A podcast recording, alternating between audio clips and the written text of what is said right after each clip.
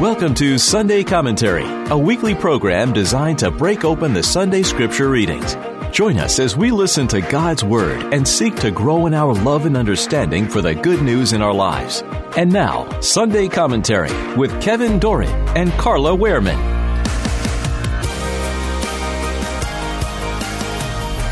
The liturgical scripture readings for the 17th Sunday in Ordinary Time.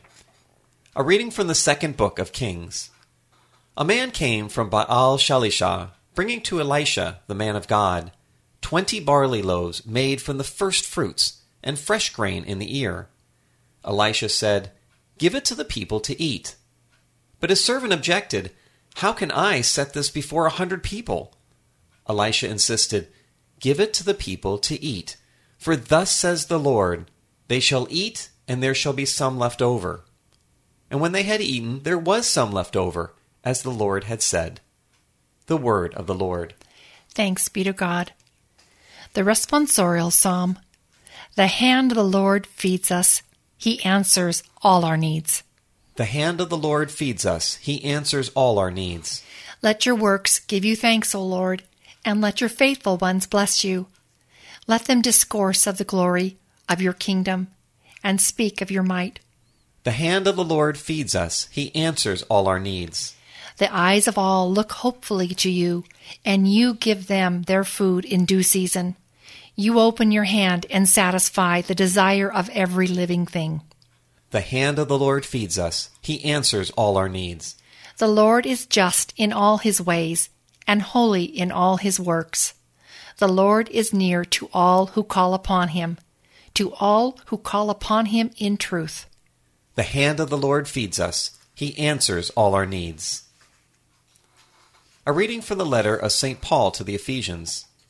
Brothers and sisters, I, a prisoner for the Lord, urge you to live in a manner worthy of the call that you have received, with all humility and gentleness, with patience, bearing with one another through love, striving to preserve the unity of the Spirit through the bond of peace. One body and one Spirit as you were also called to the one hope of your call. One Lord, one faith, one baptism, one God and Father of all, who is over all, and through all, and in all. The Word of the Lord. Thanks be to God. A reading from the Holy Gospel according to John. Glory to you, O Lord. Jesus went across the Sea of Galilee a large crowd followed him because they saw the signs he was performing on the sick. Jesus went up on the mountain, and there he sat down with his disciples. The Jewish feast of Passover was near.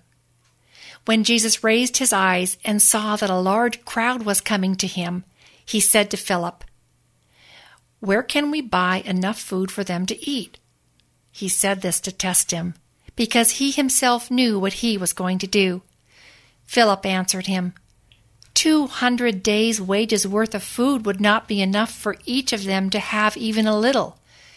One of his disciples, Andrew, the brother of Simon Peter, said to him, There is a boy here who has five barley loaves and two fish, but what good are these for so many?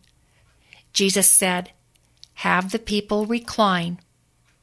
Now there was a great deal of grass in that place so the men reclined, and about 5,000 in number. Then Jesus took the loaves, gave thanks, and distributed them to those who were reclining, and also as much of the fish as they wanted. When they had their fill, Jesus said to his disciples, Gather up the fragments left over, so that nothing will be wasted. So they collected them and filled twelve wicker baskets with fragments from the five loaves of barley loaves that had been more than they could eat.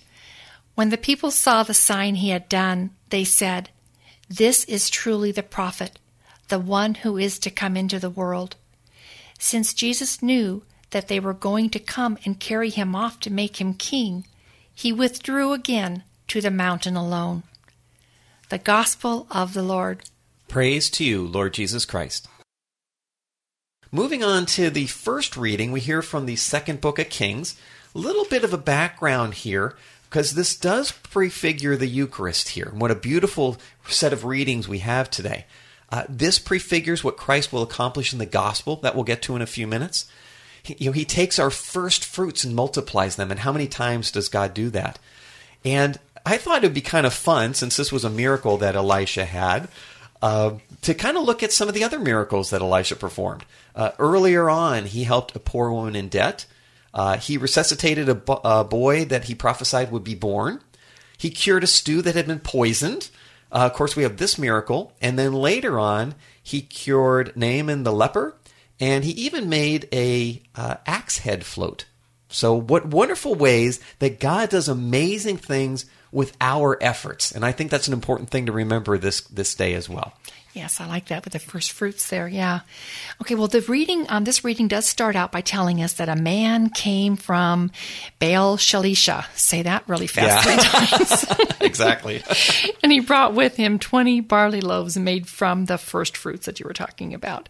And the details about the man uh, are important. Um, at the time, there was a famine in the land, and the town uh, Baal Shalisha uh, was known for its abundant crops, uh, but the Israelites who lived there had fallen into pagan worship, and they were calling upon the pagan god of Baal for relief of the hardship. And the man in this reading, though, he brought a sacrificial offering on behalf of his people.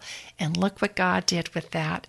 And this is so important for us to remember, like you were talking about. When we surrender to God, even the little that we have, when we trust Him with all of our resources, He can multiply our gifts to bring about some miraculous results. Yeah, and, and just briefly touching on that word first fruits, it reminds me when I was living back in Tennessee, I had a, a conversation with a friend, Lawton Blanford was his name, and uh, we were talking about how you know I write my bills and then I write my donations, and he kind of stopped and looked at me and said, "Well, have you ever thought about writing your donations first? And I'm like, "Well."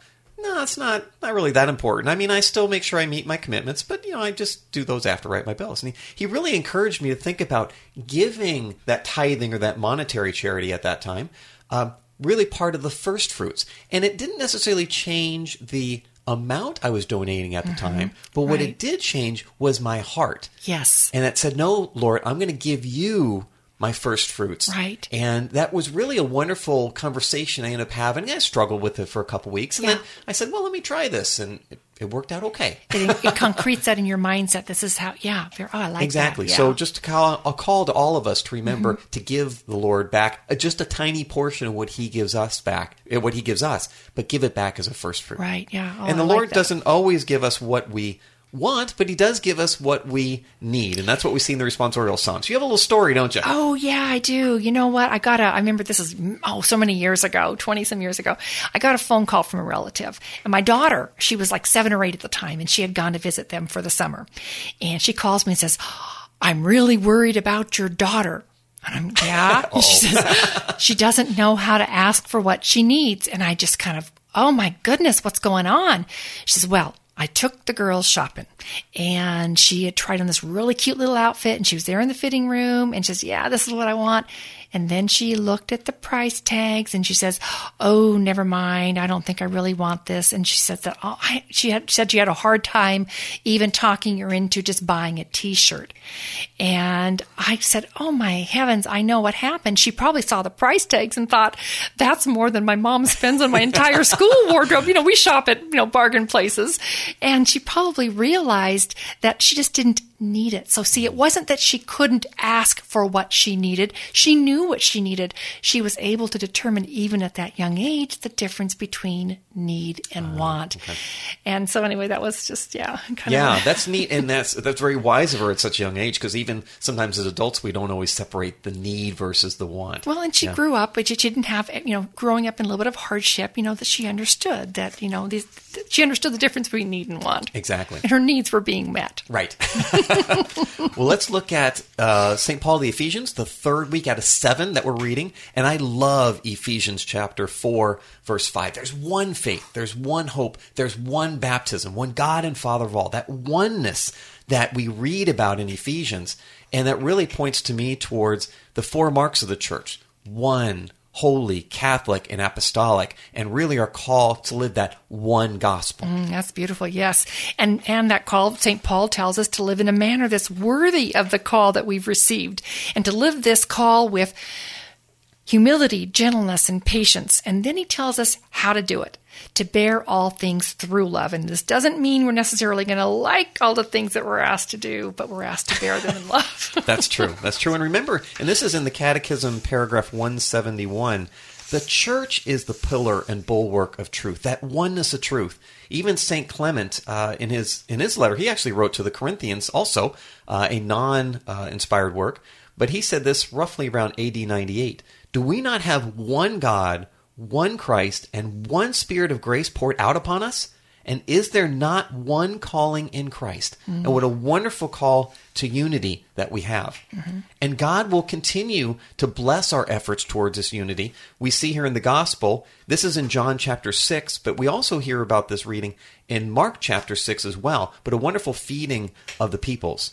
Yeah, uh, John makes it a point also to tell us that the Jewish a feast of the Passover was near, and he wants us to see the connection between the event that's unfolding here um, in the Gospel reading and the Last Supper.